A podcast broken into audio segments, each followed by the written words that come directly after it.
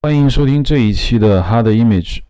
呃，非常抱歉，这一期的 Hard Image 停了很长很长时间才跟大家见面，中间大概有两三个月没有更新。原来我曾经许诺过，大概一个月一期半或者两期没有实现，主要原因就是因为最近突然间很忙，当然很无聊的忙，也不是那种特别有意义的忙，但是还是。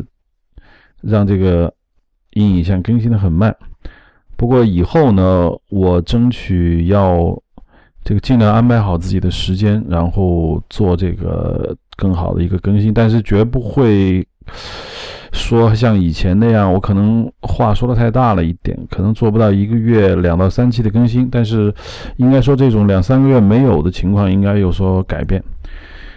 呃，上一期我们跟罗盘聊过了一个城市影像系列的第一个是北京。本来我原本是想这一期来聊香港，但是呢，由于香港之行一直就在拖延，所以我们先这个看大家等的来不及了。那 OK，今天还是跟罗盘在一起来聊这一期的他的 image。OK，好，罗盘你好，你好。呃，在我们有一个群，这个群就是。影像的一个听众群，在这个群里面，很多人就特别感兴趣你最近上映的那个电影《烈日灼心》。说这个群里面有一些人问，当然可能有一些人、有些听众并不是群里面的用户，他们也很关心这个电影的摄影。当然，很多人都是说好了，但就他们的一些疑问，你可以抽一点时间跟大家解答一下。呃，当然，其实你也看见那个群里提的问的，那么你就自问自答吧。啊，行。我在群里面就是看见很多朋友在说，罗盘，你为什么这个画面那么晃动？他们感觉到不大适应、不舒服。然后有人说，为什么你要用变焦距？当然，有人他没有那么清晰说是变焦距啊，他就说画面为什么突然往前推？对，因为这种技巧现在已经。对，不大不大不大用了。对，今天下午在电影学院也放了一场《烈日灼心》，那个学校叫我过去跟大家交流。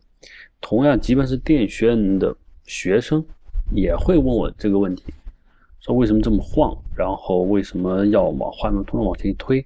甚至有的同学还说，就你的画面光特别怪，就是不好看。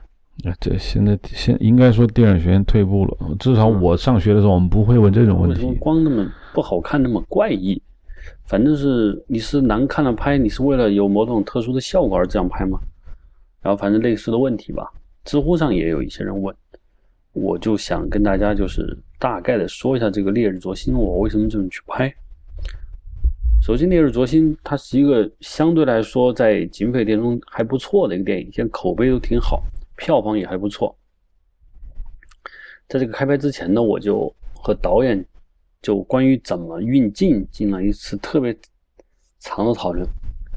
可以说，我从拍电影以来，在《烈日灼心》之前，从来没有为一个电影的语法花这么长时间去研究，足足有一个半月。我跟导演天天在聊，就是一开始就说用一个肩扛，但没有说变焦距。就说健康怎么健康？这个健康是有很多种方法的，有好的健康，也有烂的健康，有欧洲艺术片的式的健康，也有谍影重重式的健康，也有中国第六代电电影那种健康。它到底是哪种健康？呃，就反正我们就想了很久，最后我给了一个方案，就是说我希望这个电影就是虽然是健康，但不计时。嗯，就是说我不会跟着一个人。用一个肩扛摄影，把他某个动作的全过程把它拍下来。嗯，就是我们不去计时。第二就是肩扛的角度并不刻意，比如说我看见一条胡同，我就跟他钻上楼下楼，用这种你必须用肩扛的方式肩扛，而是在我们完全可以用三脚架的，可以很很开阔、很宽敞的地方使用肩扛。基本上也就是说，把人当三脚架用，就奠定了这么一个方式。然后就是变焦距，变焦距在，呃，你知道那呃近两年的美国商业片中使用变焦距的电影，基本上保罗格林格拉斯的电影用的多。对，别的电影也有，我觉得也有，嗯，但是他那个电影就格外明显，尤其是我觉得在呃绿区特别强烈。而且波恩系列好像也用了变焦对，距，波恩系列也用了，但是没有这个绿区那么那么强。因为绿区它这个电影，我觉得它用变焦距很大部分原因是 CNN 进入拍直播战争以后，CNN 的新闻它是可以变焦距，它的变焦距主要是为了让观众看清楚那个新闻事件，看得清楚。因为他们是电视镜头，对直接变焦。对他用变焦，然后可能这种对于美国观众产生一种影响，就是说，这个导演他也希望这个影像有类似于这种新闻纪实感，他也使用了。但是对于我来说，利尔卓新的这个变焦距显然不在于新闻纪实感，我希望的变焦距是代替观众的观赏的这个兴趣度。就当我们发现。秦晓峰和伊谷春他们两人在谈这个凶杀案某个关键点的时候，一次变焦距，基本上是往前推吧，很 很少往外拉的，基本上是往前推，就通过这个方式进一步的进入这个演员内心，实际上是在帮助表演。就说这个演员表演那时候可能他就是零，他没有任何的变化，但我通过这个变焦距，景别突然变紧了，就你会放大了他的表演。并不是仅仅的为了把景别拉近，是放大了他的表演。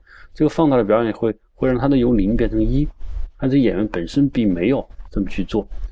相反，如果我们不用这个手段，有两种手段可以达到类似的效果。第一个就是说我切一个近景，是吧？嗯，我切一个近景切上去。还有一个方式是演员把表演啊，哦，就这个眼神一动一变。嗯，这两种方法显然后者比较拙劣，就是演员很难去在这现代电影的表演，他不会这么去表演了，是切一刀上去。当然，他绝对不是说一个不好的方法，但是他用这个推上去一下，会显得这电影的技术手段更加完整一些。这就是，当然这个变焦距变上去以后呢，因为你知道景别一紧了以后，这个稳定性会变差，嗯，然后尤其当你肩扛的时候，所以说观众可能大家看起来就会发现有点晃。加上这个变焦距啊，我在变焦距的时候，我并不知道导演什么时候会用这个变焦，什么时候不会用。有可能我就说我就仅仅是为了赶紧换个景别，我就推上去了。嗯，但是导演，我认为这个过程是不会用的。但是导演在后期剪辑的时候，哎，他觉得有意思，他把一个我并不打算去用的一个变焦距过程，他把它用进去了。那个过程我显然是没有考虑到稳定性的，所以它就显得很晃。就综合来说，就是解释一下。当然，这个方法有使一部分观众产生了生理上的不适感。我想，第一，可能我晃的不大好，不够好；还有可能就是说，相对于国产片常见的这种运镜方式吧，还是比较不一样，不大适应。这是我总体要这么去说。你你就太客气了，要我说就太客气了，因为你的《列尔卓心》里面那些技巧，对我来说。就完全没有到说怪的那种程度，因为真正怪的电影根本还没开始。嗯，那种轻微的向上推一下，这个应该说是是看过比较多类型电影的人就很容易理解这种有一点电视镜头的感觉的东西。所以我觉得应该说观众少见多怪了。我的我的直觉就是这样啊，对，只不过说印象。他们都问我嘛，嗯，我觉得这个问题相对回答的还是以一般观众为主。对于业内的人来说，这个的确不算是特别怪，只能说是罗盘你用了用了，有没有用好？他们家说觉得你可能用的没有那么好。对这个，我觉得这个烈日灼心完全没有到一种说你用的这个技巧用的好不好的那个问题，就不到这个讨论。因为什么呢？因为我觉得，首先你用的并不多。也没有到他最明显的这么一个一个情况，比如说我们看那个奥利弗斯通那个《天生杀人狂》，有大量的变焦，那用的很多。你可以说它好不？在这个里面，其实它只是一个很辅助的一个手段。单独把它拎出来说，我就说观众少见多怪。当然，我不是说怪观众啊，就是电影的成熟度还不够，可能观众也不够成熟。当然。阴影像的听众应该比普通观众要要好一点吧？好，OK，呃，关于这个烈日灼心呢，我们就不讨论太多了，因为现在，呃，我们阴影像的宗旨其实不想讨论太热辣的东西。就算我们讨论当前的电影，我们也不想只是讨论这个电影，因为你刚才说到这个影像的晃动，因为今天本来我我是下午就把那个《烈影娘》看了一遍，我其实就是刚刚看完，所以我的感觉是非常新鲜的，现在是很新鲜的，甚至是记忆犹新的。就是侯耀贤的这种镜头，可以肯定说跟你在《烈日灼心》里面是很不一样的。侯耀贤基本上都是长镜头，然后是很稳的。然后呢，我今天刚看完。其实我们今天主体是来讨论这个武侠电影的影像。不过刚才你也说了，武侠电影的影像其实无甚可聊之处。但是我们展开的说，影像不一定是跟不一定是指电影摄影，还有一种就是。如果整体从电影的艺术角度来说，电影其实就是一门影像艺术，是不是？所以我们可以讨论整个电影给大家的那种感觉。首先，我问一下，烈影娘，你觉得如何？这个问题几乎我每天都要回答一次。不，谁来问你？呃，聂影娘这问题，比如说有知乎上的朋友也问我，这是一部分人，还有就是我们电影电内部的。导演啊，摄影啊，尤其是导演和导演的交流多，大家都在问我这个问题，我的回答呢，就是几乎是一样的，但这个回答相对来说对侯导是有那么一点儿，呃，没有那么尊敬。我的回答是，就是盛名之下，其实难副。关键他也没盛名。呃，对，但但是对于这个我们叫华语电影界吧，他的名声。已经不算小了，就他几乎他的名声几乎是在，如果说华语电影有五大导演来说，我觉得他一定算一个，嗯，他一定是算一个，嗯，但我要解释一下，就是这个盛名之下，其实南孚是站在什么这个标准线上的？嗯，这个盛名就是我是把侯导放在全世界最好的导演。当然，全世界欧洲一部分导演、美国部分导演是吧？嗯，还有非洲的导演，还有亚洲的导演，放在和黑不能说黑泽明啊，至少是北野武这么一个亚洲导演的级别来评判。就是说，在这么一种盛名之下，至少这部电影没有达到他这个名望。相对于很多别的电影来说，它当然是非常非常高超的一部电影。所以我的回答是：盛名之下，其实难副。然后很多人就问：那你罗盘，你为什么要这么去说？除了我刚才解释的第一点，第二点就是，刚你刚看完，就是我看了以后，我仔细在想，其实对我来说，我是非常非常容易接受这部电影的。对于我的兴趣爱好来说，嗯，其实我不大喜欢徐克的武侠片，说老实话，我不是特别喜欢他的武侠片。但一会儿我会慢慢谈为什么我不大喜欢他的武侠片。在我的内心，我认为武侠片可能更接近于。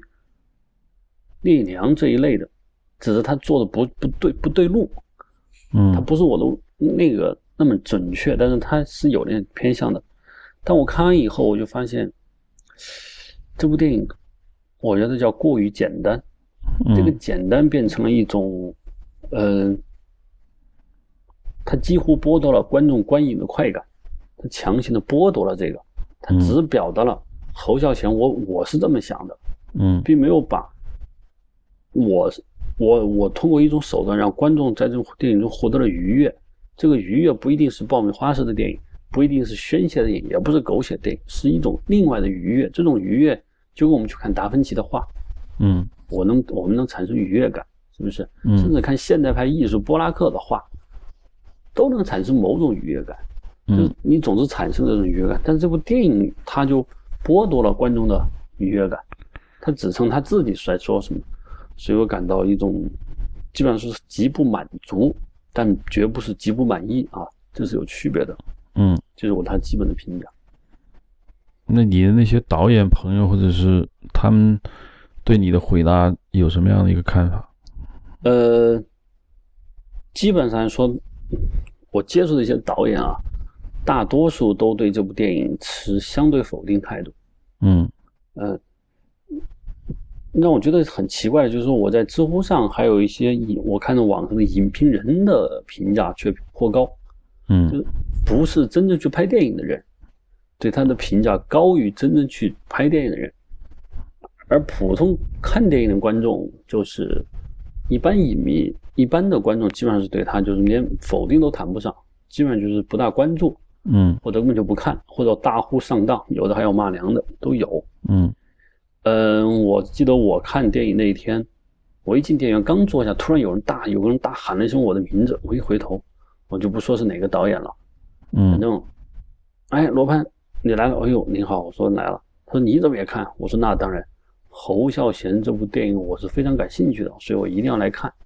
他说嗯。我也有同样的感觉，你去看，看着看着，我四十分钟以后突然听到了鼾声，嗯。一回头是他，哦，我就没有注意，接着看，接着看，鼾声越来越大。嗯。其实我看的是一个上午场吧，大概是十点钟左右，就观众整个一个厅只有我觉得只有不到二十个观众，嗯。那那鼾声之大，也没有任何人去把他去弄醒，嗯。就剩下的观众中途有退场的几个，但我觉得那个时候能来看他的电影的人，一般是对侯孝贤还是有点了解，对他比较有兴趣的人，但是剩下的这十几个人基本上是忍耐着看完了，我呢，也基本上是看完了，看到最后一幕，当那个林强的那个像唢呐的声音那个音乐起来以后，我站起来，我的站起来以后，我第一个感觉是，嗯，他和我预料中的那个好差一点，嗯，就是这样的。那谈一下我的感想。我的评价也不高，因为我其实知乎上回答了一下，但是我觉得没有回答特别认真和仔细，因为知乎上已经有一千多个回答，这一千多个回答说明一个问题，就是大家都想聊它，因为现在像这种大师偶一出手，很容易形成话题，这就为什么你说影评人好像评价挺高，因为影评人就在等这种事情，影评人聊一些商业电影吧没劲。聊那些小艺术片，导演不知名，他觉得也没劲。那只有这种大艺术导演出来一个东西，他们想聊。所以相对来说，影评人比普通观众更来劲。那更来劲，他们就会有人更说好。我非常了解他们为什么会说好。第一，确实不差，应该这么说，他不差。对于我看电影的时候，因为开始我毫不了解，我连评论都不知道，因为我这两天很忙，在在那个外面出差。我坐下来看第一个镜头，就是两只驴驴子被拴在树上，然后镜头往左摇，烈娘跟他的师傅站在那儿，有黑白的。我当时我我我我想，哎，为什么是黑白呢？我想哦，可能这个电影就是要用黑白拍。我还是觉得影像不错，那影像很难说。一会儿我来详谈它的影像是怎么构成的。但是越往后看，我就不满意了。前面还能镇住我，但后面就我就不满意了。之所以不满意，我觉得怎么说呢？它不新，它所有好的东西都是我在看电影之前我就其实已经知道他一定会这么搞。很明显是胡金铨的风格的一个再现。胡金铨拍《空山灵雨》、拍《侠女》，尤其是《空山灵雨》，他那个风格非常的像。也就是说，胡金铨作为当时的一个遗老遗少文人来拍那个武侠片，拍出《空山灵雨》那种意境之后吧，对于很多像侯耀贤或者这一代的这样的一个也也有文人气质来说，胡金铨几乎是一个没办法翻过去的这么一个坎儿。所以当时我就觉得他很有可能向胡金铨靠拢，不过呢是服装、造型、故事的节奏啊，包括人物状态。都是胡金铨类型的，结果果然就是。然后呢，我觉得是这样的一个电影，它你要说它好，我觉得可能一直大家说没有标准吧。但是我现在有一个标准，就是我们说好是它一定有创新。如果它没有创新，它只是好，我觉得它就不是真的好。因为九千万人民币的这个预算摆在那儿，你的美术、你的摄影，你到位，那根本就不叫好。好是你有新意。我觉得这个电影没有新意。所有好的东西，不仅在我的预料之内，在在还在于很多人的意料之内。这是其一。其二呢，你刚才谈到了一点，就是它没有娱乐性。其实我当时也在想，他到底娱乐性在哪？我觉得啊，有一种情况是，他原本有娱乐性，但是他故意搞的没有娱乐性。还有一种就是什么呢？其实一开始他没想有娱乐性，最后他最后也没有娱乐性。这恐怕是第二种。但还有一个最差的，就是他想把它搞得娱有娱乐性，但是最终他没搞出来。当然，我不能，我不太相信红二线会沦沦落到第三种。但是我看了一下编剧的名字，钟阿成排名第一，朱天文第二，还有一个姓谢的那个编剧不太熟悉他的名字，排名第三。我一看阿成的这个名字，我就突然间有一种明白了。我不知道你有没有种感觉，就是你在没有了解故事之前，你认为烈影娘那个故事应该是个什么样的？至少在我我认为，他是一个讲他和张震演的这么一个人物的这对男女的故事。但是到电影里面，他们两人的情感很少，用极其隐晦的办法写了一个跟政治很相关的一个一个一个故事。我突然觉得这是阿成的东西。当然，知乎上现在已经有人骂我了，说你你敢评论他？我觉得这就是阿成他们这一类文学家最喜欢写的，就政治阴谋。似乎他们写情感，我认为不是说我很淡，我很压抑，不是。我认为阿成他们写不了情感，因为他无法去处理男人和女人的情感是怎么回事，他没有这种经验，他也写不好，干脆避重就轻，他就放开了。写了一个非常隐晦的一个政治故事，我感觉他们也有可能不会写，但我觉得更有可能是不屑去写。这是我一个跟你一个比较大的区别，就是他们这个年龄的这一批文文艺者，就政治是他们绝对不可能放下的一个话题。就他们就像中国古代的任何一个写诗写词写得好的人。除了像姜夔、柳永，这真的是写诗写词，真天天和妓女在一起，荒诞一生。这是一帮真正的就是文人。剩下的人，诗和词只不过是政抒发政治情怀的一种手段。就像他们，我感觉他不屑于去写这个男女情感，因为他认为男女情感是存在于《诗经》里面那个野风这么一个阶段的。他们要写的就是在在某种时代中。政治对于人的影响，当然，性、男女的欲望是一个政治的一个延续。比如说，在这个电影中的胡姬，还有这些东西，它，我认为它是一种政治的延续。因为中国古代通过姻亲成了一种政治实力，等等等等等等，都是一样的。甚至男女情爱也变成了，就是像他的师傅那个道姑，还这帮人就是对人心的某一种手段，一种培训。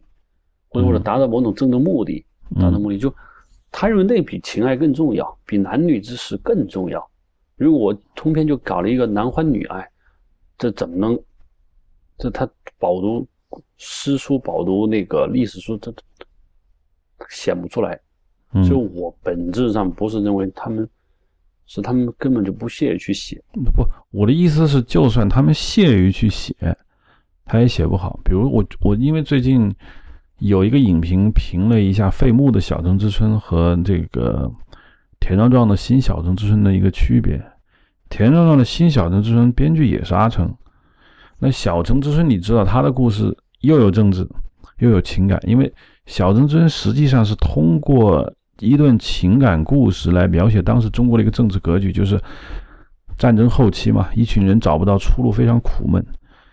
原版的费穆，咱。经典地位就不说了，他从小人物的情感直冲之手，他依然把中国当代的那个政治气氛给你烘托出来，那是高人，绝对高。但是阿成的那个小城之春，他已经没有政治的感觉了，就是他已经把政治剥离了，他现在只写那几个宅子里面那几对男女，但是也非常别扭。所以我认为，即使他屑于去写，他真的去写了，他一样写不好。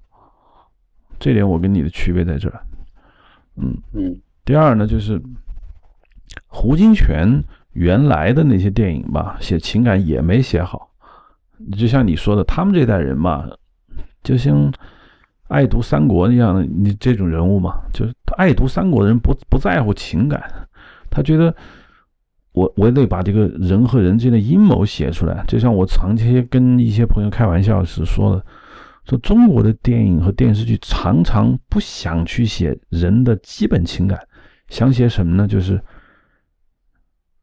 你害我，你没想到我还在害你，后来我又没想到原来你还在害我，就属于机关算尽，把人物都搞成那样以后。显得人和人之间都比谁道高一尺魔高一丈来描写这个，但其实我非常想看一个人的基本情感。在这个电影中，因为我刚看完，我印象非常深刻，就是第一，烈影娘和那个张震演那个角色情感不清楚；第二，烈影娘在路上救了那个田大人，他们之间在那个村寨里面有一段疗伤的戏，这几个人非常不清楚在干什么。第三，那个烈影娘和那个魔镜少年欺负木聪演的那个角色，你说一笔带过，但是一笔带过有一笔带过的妙处，这个就已经不是一笔带过了。我觉得完全没搞明白。当然，很多听众也可能会说，人家微言大义，我没搞没有搞懂。但是我不是这么认为的。我觉得内心深层次上没有感动到一个人，也没有感动到我。我觉得它是有原因的。当然，我们影像呢不太会在这个层面上讨论太多。我其实想讨论的是这个这个武侠影像。你对他的影像有什么想法？这这正是我要说的。我看了很多影评人写的文章，说影片的画面美轮美奂。那这个词我可以接受，就是说不懂的人可以用这个词。我我没觉得美轮美奂。第二说这个画面就是精美，那就更谈不上了啊。说精美，然后说呃，几乎每一个画面都隽永，就它有很多词汇。但是这个我可以理解，因为我想影评人大多数影评人对于纯影像，就玻璃的故事之外影像，这这个解读可能不如他们对这个。情节对人物对电影文化解读那么好，我个人对这个片子影像跟你有点类似，就是刚上来头几十分钟黑白影像，我没有觉得意外，但我觉得的确做的不错。等彩色出现以后，哎，我觉得有一个就是周韵演的一个女的，就是在白天坐在那儿不动，然后阳光照亮，我说这个有点意思，但是这是李冰冰和。侯孝贤早就能够玩出来的东西，这不算过，但是还不错。等到夜景开始了，嗯，宫廷的夜景，我一看可以，嗯，但是你优秀电影世界牛逼电影的夜景的用光及反差控制、光线控制，那就差一截了，嗯，尤其是胶片，嗯，真的是差一截。我觉得很多暗部是不密度的，而且是出现了技术上的一些错误。呃，我不想知道一下为什么我看到好像颗粒挺粗的感觉。嗯，对，就是说这也是我一会儿要要提的啊。嗯，这是说它它夜景夜景的控制，我觉得用光的角度，用它基本上是点光源，一个小灯笼，然后铺面，这个这整个用光都是很正常的。嗯，非常非常长，只是他有时间去抠，比如他有那么多钱，他可以慢拍。基本上抠，我觉得整体在夜景用光上起点就不高。嗯，最正常的一种拍法。然后是室内，就是室内戏，比如说跳舞啊，还有张震和他老婆在那说话呀，嗯，甚至室内用光就是再正常不过了，嗯，非常非常正常的暖暖的调子。然后你要说拍唐朝，就是说你非常讲究真实，如果你是非常讲真实，唐朝就是可能晚上屋里就是很暗，嗯，有宫廷的人顶多是点的油灯更多，嗯，那你就能把这个光线真正的能够弄出来，你不用任何的现代的手段。想起巴黎灵灵灯那个里面的感觉，就你能做出那样就，但我看又不是，基本上是柔和的光铺了，然后里面的那个烛台呀灯那些光源其实没起作用，只是点缀在那，知道他们晚上靠这个照明。我一看这个，就当然说句赎罪的话，就比如说李平平老师可以做，我觉得我也可以做到。嗯，这个不难。对，用光的角度，刚刚也也是一也是个一般。然后就是外景。它最引以为豪的外景，对我看了外景以后，我发现大家所很多人拿这个贴了照片嘛，贴了很多你们一些剧照，我觉得外景拍的有些地方是不错，但是那是在他找到了那个景。你知道这个片子拍了多少次胶片？当然不知道，那是几一百多万尺的胶片，它是它可以几乎可以在二十米中用一一米，嗯或者说用一二十米胶片中我用一厘米都有可能。说那就拍了多少？他的摄影队有多少去拍这些外景？就等天气等好的东西出来就能拍下来。这是无剧情的，比如说就是我就需要电影让在那走一下，我们就等。就舒淇不是在他的微博中，这部电影基本上是等光、等太阳、等风吗？嗯 就在等。嗯当然，等是一种电影电影人一种你的目光、你的判断，我我愿意等。有的电影是不不会去等的，但是到了复杂镜头，比如说那个你说那个欺负木冲去救那个田大人，嗯。包括这些，这就是不能去等的，因为它很复杂。嗯，我一看这就降到了水平又降下来了，对，因为他没法摆构图，他必须完成这么多镜头量，于是就这么去拍，就那一段我觉得画面就非常的一般，对，非常一般。这个一般到了就是他还不如胡金铨那个时代讲的那种风度，对，那个韵味，你要强行追求这种东西，几乎没有。说一下空山灵雨，空山灵雨的每一个镜头，你要说拿明信片来比的话，空山灵雨做不到每一个镜头都是明信片，但是空山灵雨的运动镜头，包括人在那个楼道中奔跑，然后人在那个古古刹残林中的那种横穿，构图之精美，远超这个。就是这个外景，并且我一直想问一个问题，就是我觉得它外景在后期调色中加了反差，因为很多外景很明显反差过度，这比如不是并不是拍出来的反差，因为它有云雾缭绕嘛，有些时候云雾缭绕，你就发现层次被冲淡了，所以它会调反差。那么一调反差，你就发现有些地方就会变得颗粒非常粗，就反差调的过度，并且如果说等光，有时候我觉得，甚至我可以说。它的某些外景镜头，应该我想应该是在神农架拍的那些镜头吧，粗糙。有一个镜头你还记得吗？就是从从山谷上空摇下来，有个很大的山谷，然后一群人抬着那个受伤的田大人在那个山谷里面行走，就，他就影那个那个画面质感是挺差的。我不明白那是为什么。呃，我说一下这个颗粒粗，这也是最近很多人问我，我又看到了，就是、我竟然看到了一份非常可笑的声明，嗯。就是这个应该是聂隐娘的发行方发了一个声明说，因为本片是用胶片拍的，所以你们看到的那个粗颗粒并非影院效果不好，嗯或者并非是因为这是胶片的特性导致的，嗯所以，当然不是。这是胶片的胶片独特的东西。我一听，我差点气，不能说气炸了，应该是笑炸了。就他恰好说反了，嗯恰好说反了。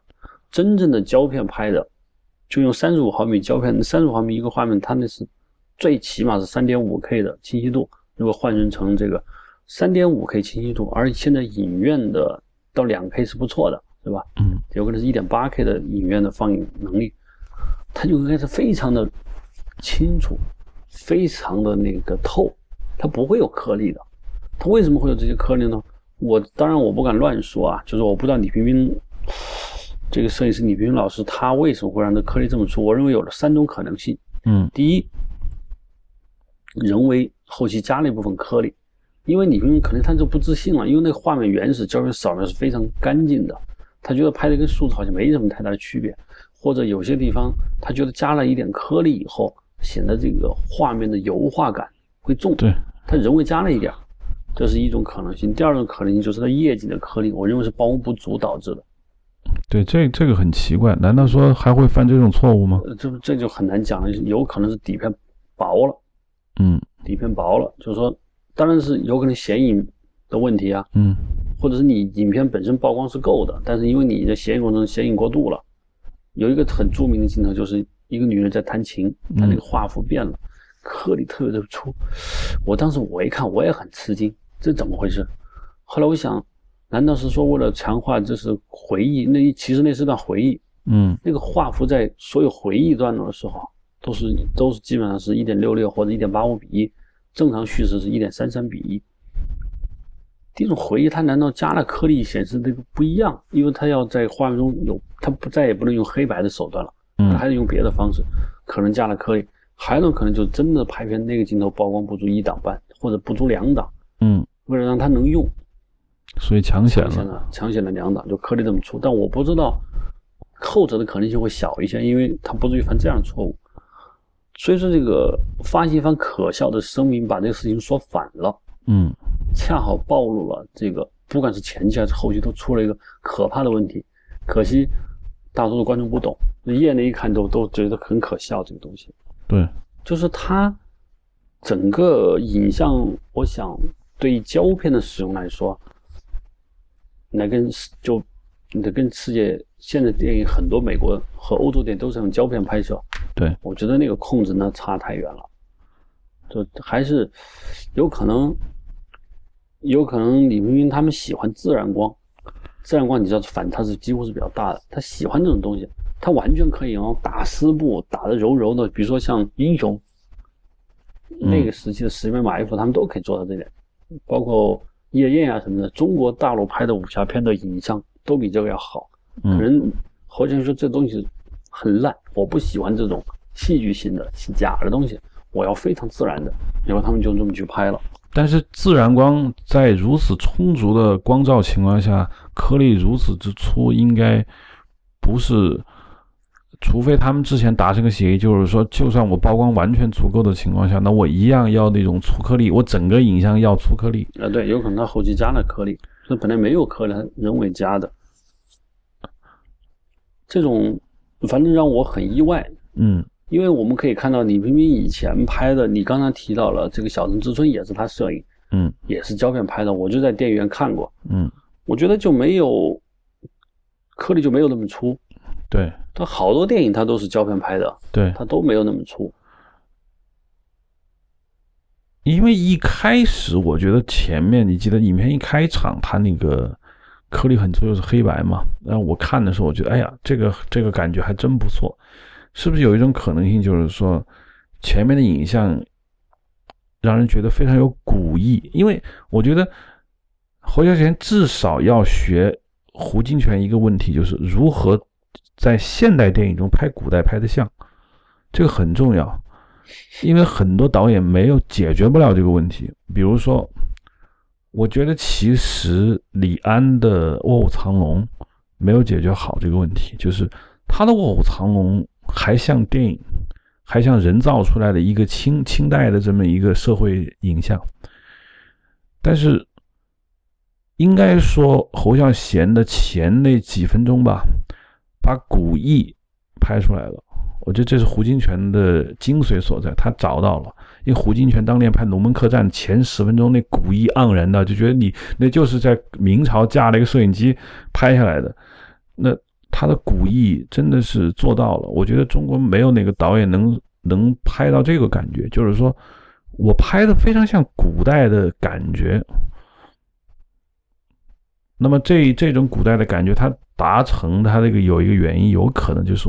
我们刚才想，就是说，他可能不想要那么清楚，可能原画面是蛮清楚的，胶片拍，然后扫描之后，大家一看，觉得那么漂亮，那么饱满，他们有一点觉得不不对，然后吧，那我们就加颗粒，加很粗很粗，在前十分钟，我觉得那是能接受的，但是后面当当。当一整个电影都是那样的时候呢，因为失去了黑白这种特殊的这种效果处理，那么彩色也是这样的时候，你会有一种感觉就是太人为。第二呢，就是我们说一下那个外景。一般来说，武侠电影给一个空镜的时候，尤其是没有特别的剧情，往往人走来走去的时候，那是你要很考验你的这个古典式构图，包括是就是有机会让你展示这个风景摄影的这样一个问题。但是我甚至认为，它还不如咱们前面说过的不少类似于这种武侠片，雄心勃勃要拍出来的武侠片。当然，张艺谋的《十面埋伏》，你说审美上，或者说他以前英雄有一些我们觉得花花绿绿，或者说所谓大气磅礴，但实际上有点空的东西。但是，他这个影像在那些所谓的意境镜头中，我甚至感觉到。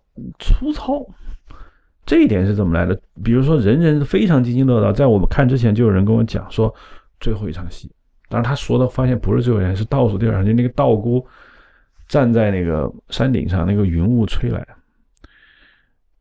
地面的植被的选择，包括角度的选择颇一般，不知道你是怎么看的？啊，我我特别注意到了，就是这么一种拍法。我觉得侯导他他侯导的那个，他毕竟是侯侯孝贤导演，他绝对不是一般的人。嗯，就我看到，就我觉得侯孝贤导演在这部里面力求两样事情。第一就是刚才说的，拍的像唐朝，这是他整个电影在干的事情。其实从影像，还包括从台词，包括从服装，这个服装和这个环境，他做了大量的用力。第二个他要做的事情就是说，他怎么能出，出了像唐朝，还得出他心目中唐朝是什么样子。他里面做了很多事情，就是因为他摒弃了一切的舞台化，摒弃了一切的装饰性的东西，甚至摒弃了所有前人摸索过的，为了让这个武侠片。显得我们，你金庸认为武侠是什么样？你古龙认为武侠是什么？你侯侯孝贤认为不是？你认李安中是什么？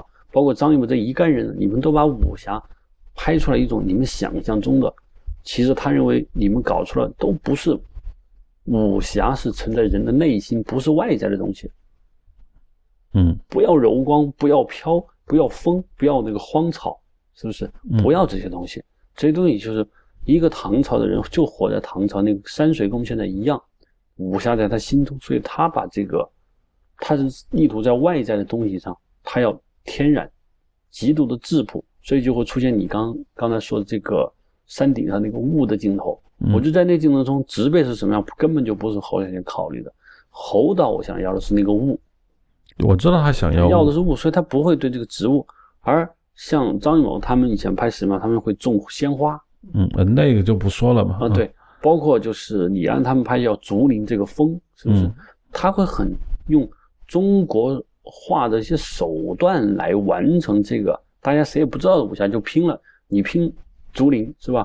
我拼花，他拼水，反正拼东西。但是侯导是要真实东西，他认为武侠存于内心，所以说他在考虑的不是这些东西。包括我们刚才所说的，我认为很多镜头，比如说。一群人打这个荷花从山洞里的出，嗯，他们两个人就慢慢走。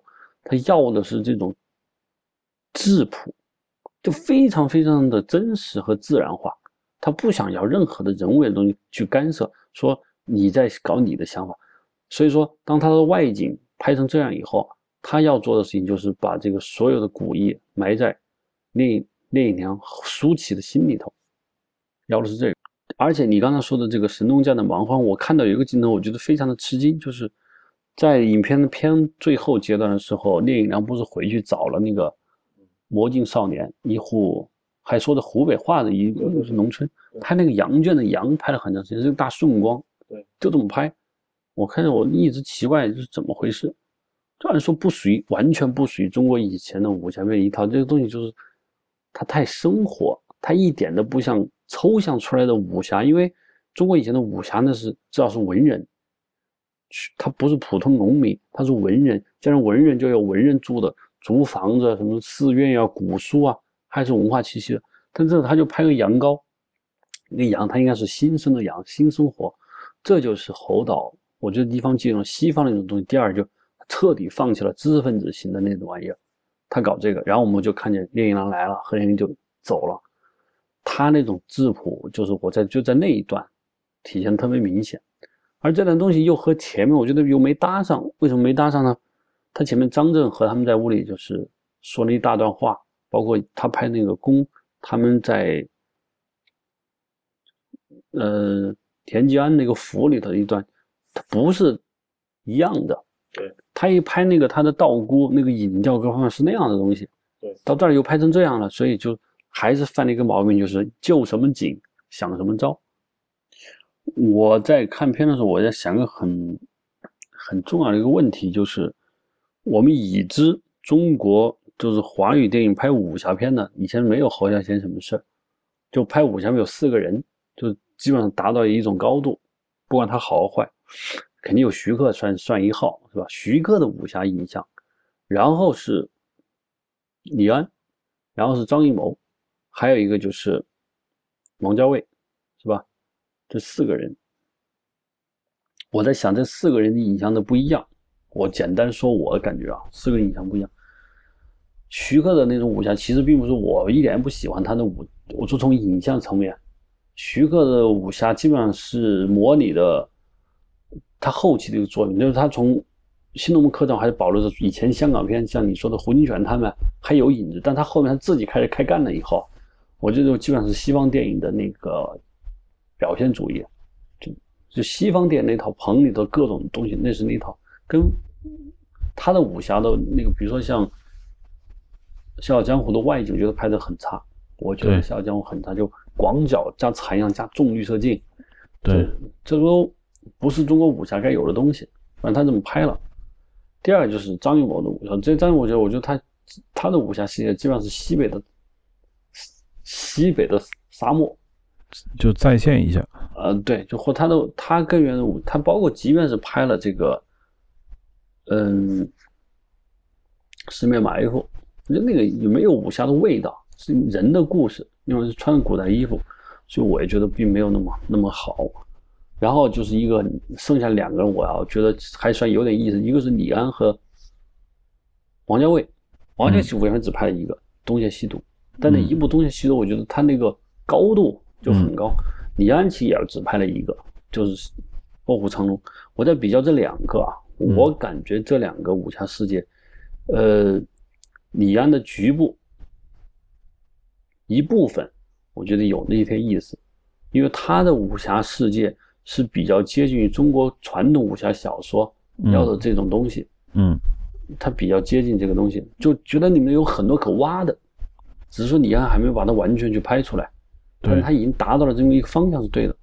王家卫的那个东邪西毒，我觉得他也给我感觉是，他已经达到那个高端，那个已经没得挖了。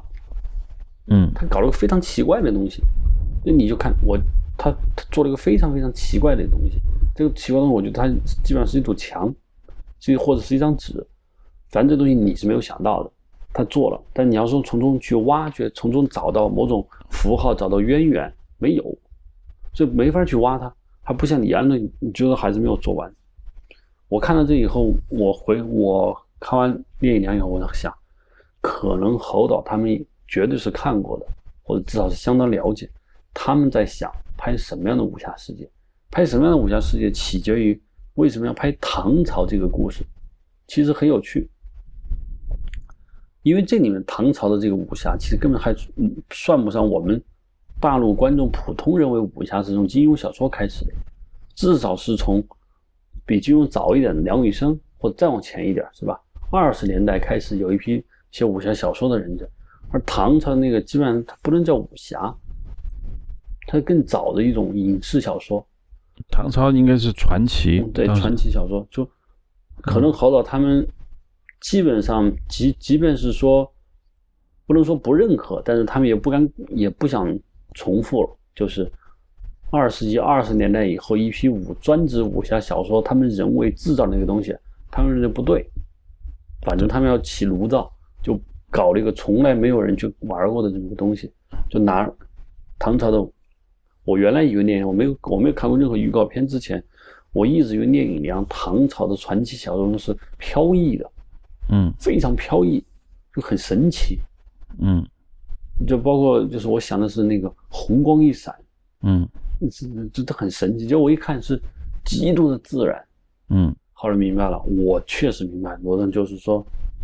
人拍的并不是武侠世界，是拍的中国古代人的状态。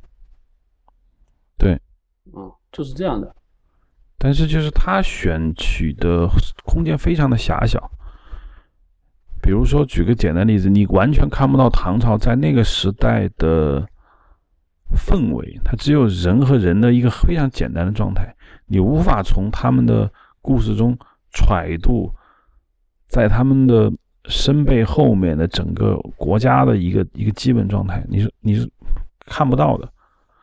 我并不是说他一定要拍长安，拍一大堆街景他才有，但是他其他跟那个东邪西毒其实没有两样，就是东邪西毒那几个侠客在那个榆林沙漠往那一摆，你并不知道人是怎么回事，在那个里面也是，那除了那几个人之外，再无看到任何别人，连个普通老百姓，也就是面目不清的充当远景，你看不清古代社会的整个氛围。我觉得电影有可能在这一点上是一种可能，怎么说呢？就是他也没有胆量去去去展示，现在也没有一个先例是可以说我拍一个很简单的故事。我能够把整个社会的背景我把它带出来，它也很难。我看那个电影老让我想起那些拍的极简主义的各种古装片，比如说，比如以前侯孝贤，呃，不是侯孝贤，嗯，胡金铨的那些电影嘛，就有极简主义，就是他只拍那么几个人，他完全不关心他的社会背景。其实以前还有一些邵氏电影不就是这样吗？邵氏拍了大量的武侠片，但可能不叫武侠片，它的文化水准比较低。对，那里面的古龙的小说基本上就就那么几个人，但是古龙的小说它情节性很强啊，它情节性强以至于它不需要去再展示它的社会背景。嗯，比如像以前欧丁平拍过一个叫《唐朝豪放女》，就是讲那个看过，对，就是那个有点古意，对，它很有古意，那个电影非常好。还有个叫《白马芦花》，对对对，也很有古意，很有古意。就是这些艺术片用来拍古代呢。经常会这么走，就是他们一直想考虑一个问题，就是我刚才说的死活，他们要搞明白，我的摄影机如果真摆到了古代，我们拍到的东西是什么？嗯，但是依然，我觉得从电影的创作的角度上来讲，是在逃避问题，而不是他们解决的问题。我因为我不觉得他们把这个问题给解决掉了，就是说。我我不拍全景式的那种展示，但是我依然能从这几个人，我能带出一个时代的风范。那唐朝的时代风范是什么？唐朝人的这种状态是什么？我带不出来。一下，他有一场戏，我觉得是在拍唐朝人物状态，非常明显。他没台词，这是我觉得只有他们会拍这种东西，也只有文人才会看到那场戏。我觉得观众根本就注意不到。你注意田大人上路之后。拍了一段送别，我看我当时看到那个镜头，一群人喝酒没有台词，就嗯，我觉得当时那句话特，我就西出阳关无故人，我当时想到了这个一幅画，就是说你们人的状态、服装打扮、阴天的气氛，就是说他拍了我们在读唐诗的时候脑子想象这个东西，对，而且他没有渲染，这点是侯孝贤独有的，嗯，就搁我拍或什么都会想，后面得有水啊，要不有夕阳，要不有大雪，总之。是我们长时间的一种思维定式，就是要去把它形象化更夸张一些，因为只有夸张的方式才会让你感动，就生怕观众不会注意到那儿去。但他没有这么拍，他就是就是很平常。我当时一看，我以为要说话，没有一句话。我这个田大人在剧本中基本也不算一个重要人物，因为他后面他不要被人抓了吗？聂良去救他了，不是魔镜少年把他搭救了，嗯。所以这段戏其实可以剪掉不要的，但是他非常仔细的拍了这些人，我就想，就是你刚刚说，他们还是想拍唐朝人的状态，至于这个状态跟武我们所说的武侠电影中的武侠精神没关系，就用了这个用了这个空间，他们完成了这么一种想法，嗯，这就是他们。但是，我依然是不满足的，就那场戏，因为我印象很深，当时我就是“渭城朝雨浥轻尘”。客舍青青柳色新，劝君更尽一杯酒，西出阳关无故人。因为后景是一隐隐约约看到一片残垣断壁，当时我看到了，因为我并不知道那个故事发生在哪。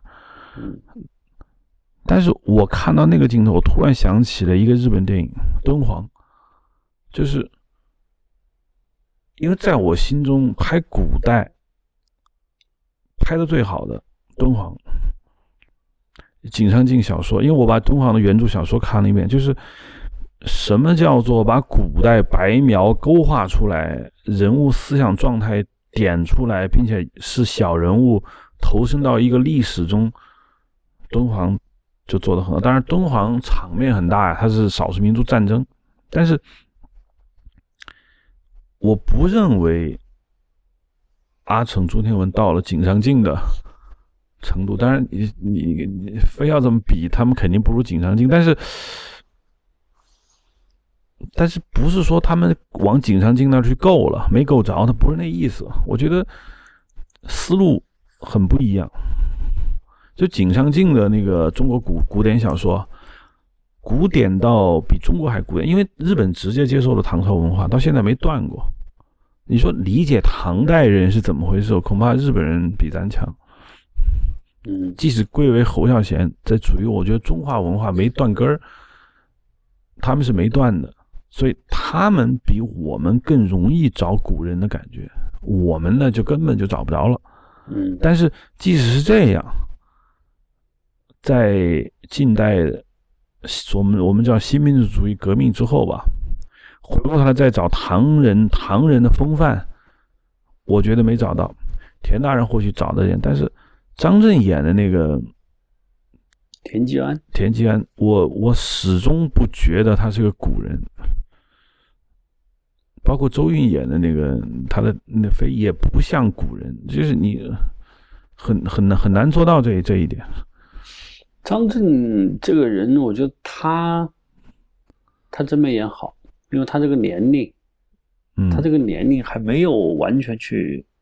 能能把这个古代一个藩镇人这个状态，就就张震，我觉得侯导可能在拍的有可能啊，就是他看了这个状态，侯导认为是不不对的或者不满意的，但是一时还真找不出一个什么方法让张震这么一个演员能把那个演完，因为张震一直我觉得大多数电影他的状态都是一样的，嗯他很难找到啊。据按你的说法，就是说，据说后面我看维基百科上说，当时他有一场戏。他那个坐在那个榻上，那个坐姿不对，就那个景已经拆了，因为拍完了都拍半年了。结果他们把景重新搭起来，把那个坐姿重新调了一下，估计就是现在电影所呈现的，他他是半靠在那个榻上面的。但即使如此，就抠成这样，我依然觉得他演的角色飘。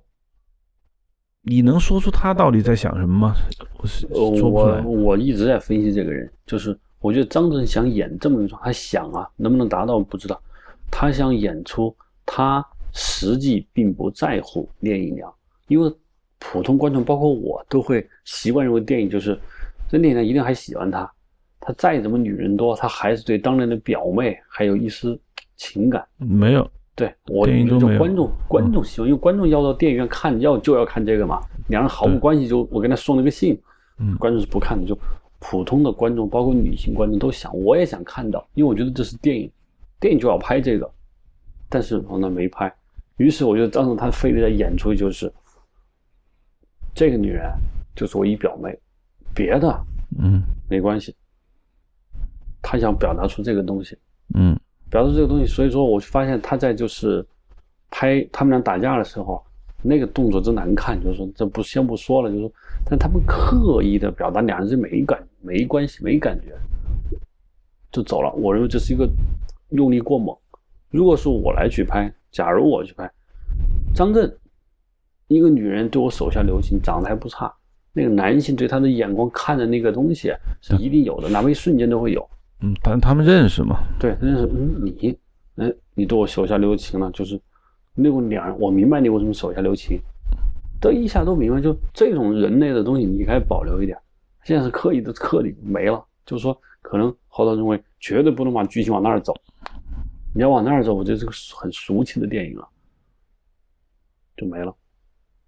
你我没感觉张震对这个对整个聂隐娘是个什么感情，完全不知道。那好，那我们说聂隐娘本人有什么情感上面的一种？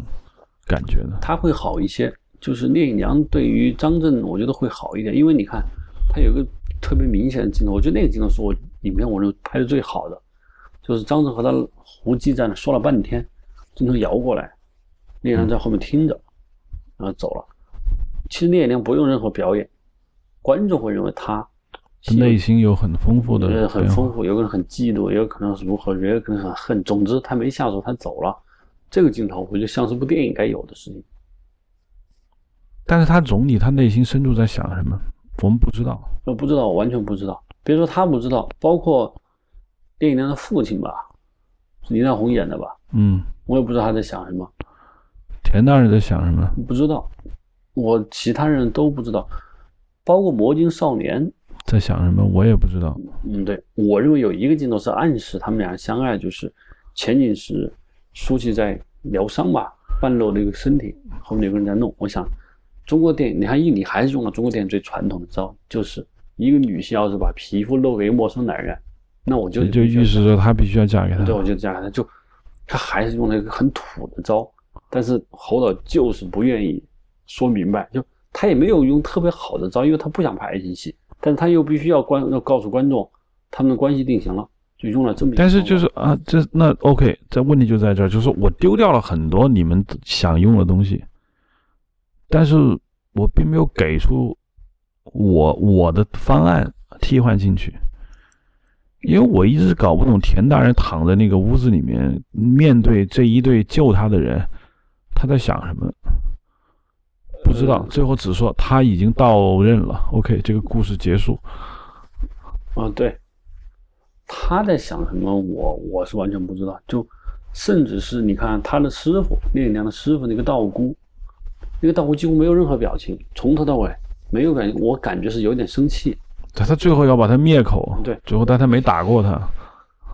对，就是说，这是我可能不是侯导，也就是阿成他们，我觉得非常喜欢。包括我跟就是，即便是。田壮壮去拍也是这个样子，他一定就是这个样子，就是这就是我不喜欢阿成的地方。发挥于情，指挥于理，但是这个理就不是那个理了。发挥于情，指挥于仪，仪态的仪，嗯，就仪态上，嗯，要维持这个样子。情感我再丰富，我要有仪态。中国一直就是这样，就他们就爱搞这个事情，就所以那个道姑对自己徒弟教了这么多年，看不出丝毫的师徒之间的那种，除非。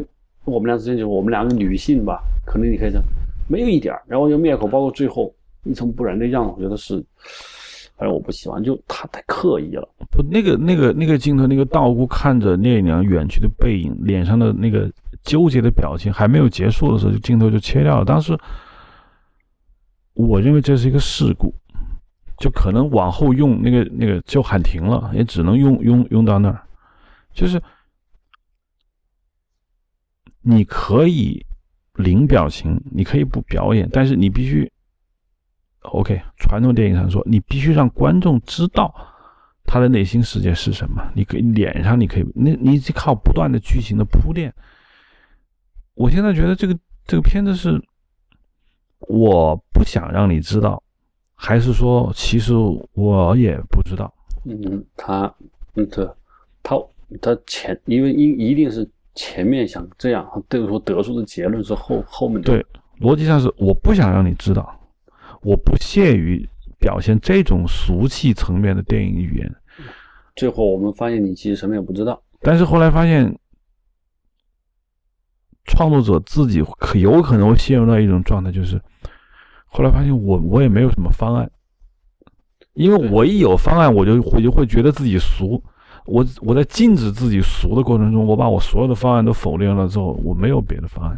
这就是一个电影最终没有突破。它可以屏蔽很多他们不要的东西，但是它一定要在一点上突破。它没有给这个世界电影史上带来新的东西，就是说这是一种新的表语言表达，这是一种新的美学思潮，没给。他很爱拍仪式。这是这这一切这些年，我认为我本来以为侯导是不会拍这些东西的，因为我原来看侯导以前的电影，我觉得他不是一个喜欢拍仪式的。你像他以前的电影，他后面是什么《千禧慢坡》什么《最好的时光》，我没有看啊。至少他以前的电影，我觉得他不是一个拍仪式的人。他你看《悲情城市》有仪式感，但里面的台词、人物的状态是非常有意思的。就《悲情城市》里面所有人，你会感觉到非常有东西。可是为什么到了这儿，你看他那师傅和他女那个徒弟在树底下站着就不动，长时间不动。我觉得仪式，仪式说明了一切，仪式体现了次序，体现了尊卑，体现了喜好，体现了一切。这中国传统历史就搞出来的那个东西，就不要说话，不要露表情。我穿的衣服，我看一切这个仪式把一切都说清楚了。于是阿成认为，哟，我要的就是这个，要仪式侯导。说什么说？这个东西看得懂就看得懂，看不懂的人他没办法看得懂。对，所以我叫发挥群，指挥于仪，就是这个意思。这个在张艺谋拍英雄的时候讲过，他就特别强调礼仪感。嗯，他整个英雄，他他觉得，其实这个是可以儒家文化在现代社会的一种一种呼喊嘛，就是他觉得这个仪式礼仪丢了。对，但日本电影也是一样的，嗯尤其日本古装片，我觉得仪式感非常强，包括黑泽明电影都有很强的仪式，但你我从来没发现他们把那个情感给丢了。所以就是因为你刚才提了井上镜，那如果现在提黑泽明，就更加，因为这真是怕比。我在看这个电影的时候，我老想起《影子武士》，就同样是古代的故事，同样是镜头语言不动。我还没说蛛网宫保这种，就是更这这个故事性更强的《影子武士》，我就觉得张陈凯歌。张艺谋，包括和平拍了两个所谓武侠片，一个是《天地英雄》，一个是《麦田》。其实《麦田》更接近于这种玩法。《天地英雄》可能一那个时候就想玩，但是没敢玩。到《麦田》我就敢玩了。侯耀贤，我不知道杨德昌，因为杨德昌据说他的遗作也是一部武侠片，但是是部动画片。那这一群人都想解决一个问题，就是。既有古意盎然的古代感，又有不落于俗套的表现方式。第三，又能把他的文化情怀放进，但是我觉得都没解决好。能解决好的日本电影，他们把它解决了。的的亚洲这这些国家，至少港台文中文文化圈，到目前为止，我们还没有看到一个可以与影子武士、黑泽明这些拍日本古代的电影所媲美的。你说有没有一种可能，就是中国其实没有武侠，因为武侠世界是中国小说家给创造出来的嘛，本来没有。但是我们武侠小说这种形式，观众爱看，所以大导演用它。但是呢，去拍一个中国社会，你又去追求中国古代社会真实状况，中国真实状况是没有武侠的。日本有武士阶层，是吧？这是客观存在，有跟武士阶层一切的礼仪服饰方式全有，所以他中国没有武侠。武侠只存在于文学，所以你去拍，你比如说你拍唐朝或者拍明朝，拍哪个朝，你要把那个真实状态拍出来，你一套礼仪，它跟武侠无关。所以你可以当历史片去拍啊，这两个搭不上上。不，你拍历史片，比如说你要拍武侠的故事，你拍哪个朝，至少是严肃导演认为那个朝代该有的礼仪得有，是吧？说话的方式得有。可是它没有武侠的东西，所以你把两个一个不存在的东西放在一个存在里头，就会出现非常奇怪的现象，就会。你觉得假，你就不真，所以说像有些商业片导演，像徐克他们就干脆扔掉那个什么礼不礼，我就把小说家写的这个武侠的东西，每个人都是这样，就他有机械，就说我完全进入了武侠状态。他其实嗯对，邵氏就是我们就是侠，我们就是武者，嗯、我们按照仁义礼智信，按照江湖道义在行事说话一切，嗯，就他就自成其说就行了，而。中国的受文化熏陶的读唐诗宋词导演起来以后，他们内心深处不一定认可这武侠，所以他们就会没办法搞到一块儿去。但如果就当历史片拍，其实也是有尝试的。比如陈凯歌的《刺秦》，你你他虽然拍的是荆轲，但荆轲你并不是传我们说的武侠这种东东西，它是历史。包括他后来拍的《赵氏孤儿》，他也是在想找古代士的那种感觉。嗯。但是总不知道哪儿出了问问题。我想的问题就是，他们想要中国古代士这个阶层的心理状态有两个前提条件：第一是他们阅读了多少书，嗯，是吧？体会了多少东西。观众没有这个时间，所以观众根本就没办法消化你要搞的东西。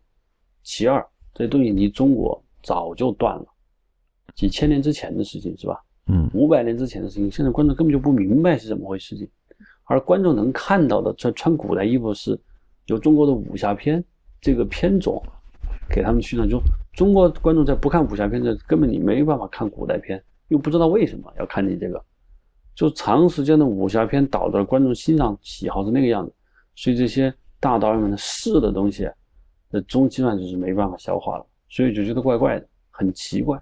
其实按照你的说法，其实有一种可能就是说，我们不能历史片不是一个类型，只有武侠片捎带着说点历史才是一个类型，就是古装片必定是武侠片。哦，对，因为古装纯古装剧情片这种不敢不敢当做一个类型放出来。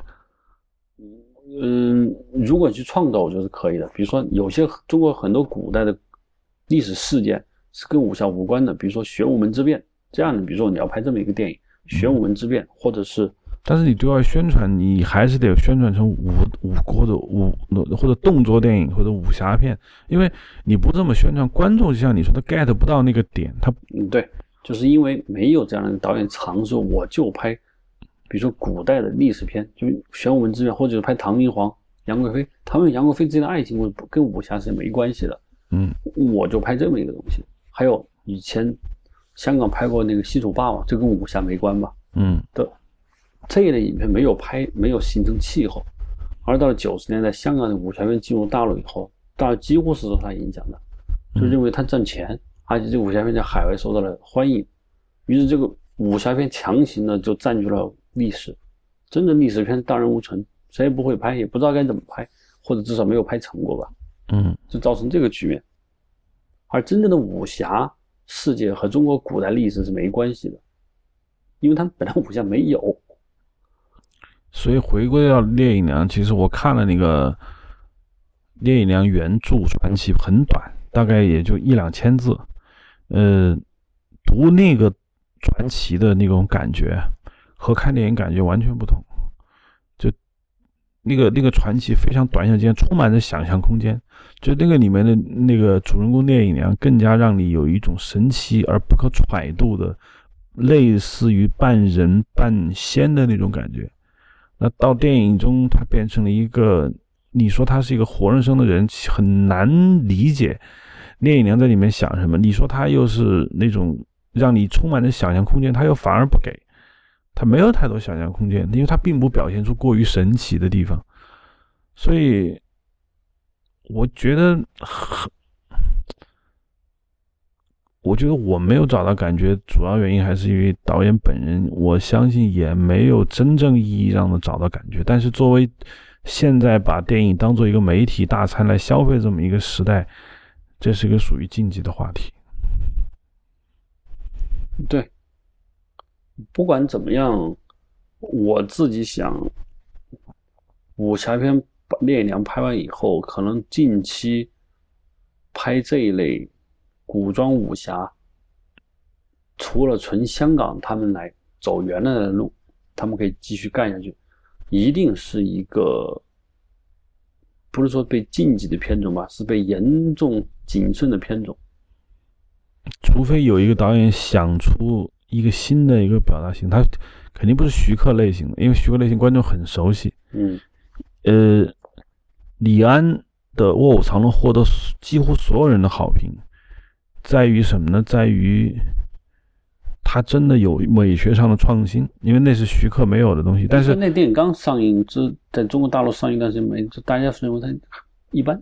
包括我当时也这么认为，觉得一点都不好看。对，那是因为我们看了《英雄》以后，我们回头在想《卧虎藏龙》，觉得它很好。等我们后来越往后看，你越觉得《卧虎藏龙》的含金量在哪。但是《卧虎藏龙》也有它很多的毛病。但是《卧虎藏龙》至少，我个人感觉，《卧虎藏龙》在电影语言和文人情怀和在我们说的古代真实性上，他做到了一个比较不错的一个平衡。你完完能能能理解主人公玉娇龙的。心路历程之变化，最后他那从悬崖上跳下去，你是能你是能感受他的内心世界的。李慕白作为一个儒儒儒家文化的剑客的内心的挣扎，你能感觉得到。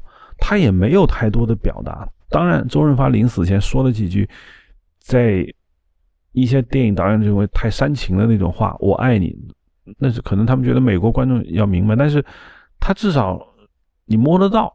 号了准脉，对，《电影娘》里面任何一个角色，包括男女主角自己，我完全，我我我不我只我我他在远处那么一直站着，我就在远处一直看着，我我都没走近过他。对，我刚才提到王家卫的东邪西毒，我觉得跟聂隐娘是正好是极度相反的。对，它里面就是煽情，就把所有的情绪情节不重要，要的是情绪。嗯，就所以说它里面的那个那个沙漠是爱情沙漠，那把伞那个衣服那个影子，包括人半疯狂的人，所有是为情而生，为情而死。对，这点我就要说明一下。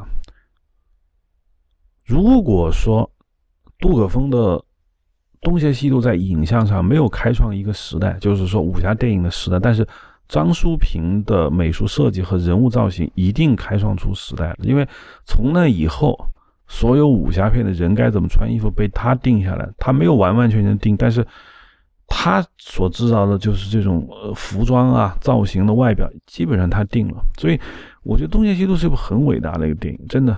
当时我在电影院看《东邪西》的影像，我被他完全震撼到。我并不是说他的影像一定就比李冰冰那个好，但其实我还是觉得杜可风那个时代非常好，比这个要好。但是普通观众不一定能理解。但是他开实创，开了一个时代先河，就是他的美术造型，他的风格之之清晰和他个跟主题的这种表达的契合度非常好。我真的是觉得非常好，我难以忘怀它里面的人物的状态之摆放。那么这一次，我们单说这个造型、摄影，刚才我们已经提到了，我们就说美术、服装，我无话可说。我没觉得这个服装超了我想象空间，也让我感觉到这个服装跟那个剧情有多么契合，都都很一般。他的服装基本是从。我们现存的吴那个吴氏画中，阎立本他们那些画，还有吴什么我忘了，他们这个吴道子，吴道子他们的画中来的。你看他那个大翻领，是胡服的这个特征嘛？大翻领，还有就是，我觉得基本上是来自于很真实，就甚至很多文章都说侯导对于历史考究之严格，但当然是很好。就所以我感觉他来自于这儿，但我觉得这个片子对美术是一个巨大的失败。我个人认为。失败在哪？失败并不在于它真实，失败在于内景过于夸张。你没发现这个内景堆满了各种金碧辉煌、金碧辉煌的东西，非常非常很细节的小碎花的布啊、桌子、啊、地板啊什么东西。所以我看到，我看到人不说，我几乎看不到人，我看的都是衣服，都是桌子，都是他的衣服太抢，都是布，对，衣服很抢。就这个东西让我觉得。就特别华丽，反正我看不到人了。我看的人加上人台词本来也少，让我觉得不好。你说的黑白的也好，因为它淡去了色彩，它大自然东西多。所以就而且它的美术设计，包括是，嗯，你像那个室内，就最后他在那个神农架那个锅灶，我觉得跟现在没什么区别。嗯，当时我就觉得那就是在神农架，只就连景都没改，直接找了两个农民房子就可以拍。啊，就嗯。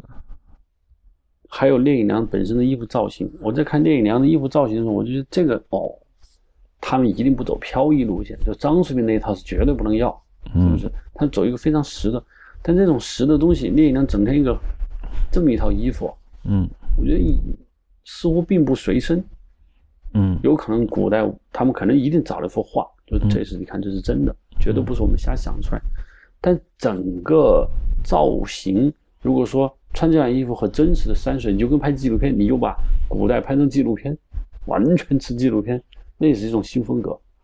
但衣服其实挺蛮新的，嗯，对，就包括那个宫廷，那个光线本身就已经不真了，嗯，我觉得已经是不真实的东西，还能人跳舞，嗯，那个跳，这这台他们他们一定找了画，就我想他们没有，绝对不会去发着脑子去想象，但这一切都让我太注意到他了。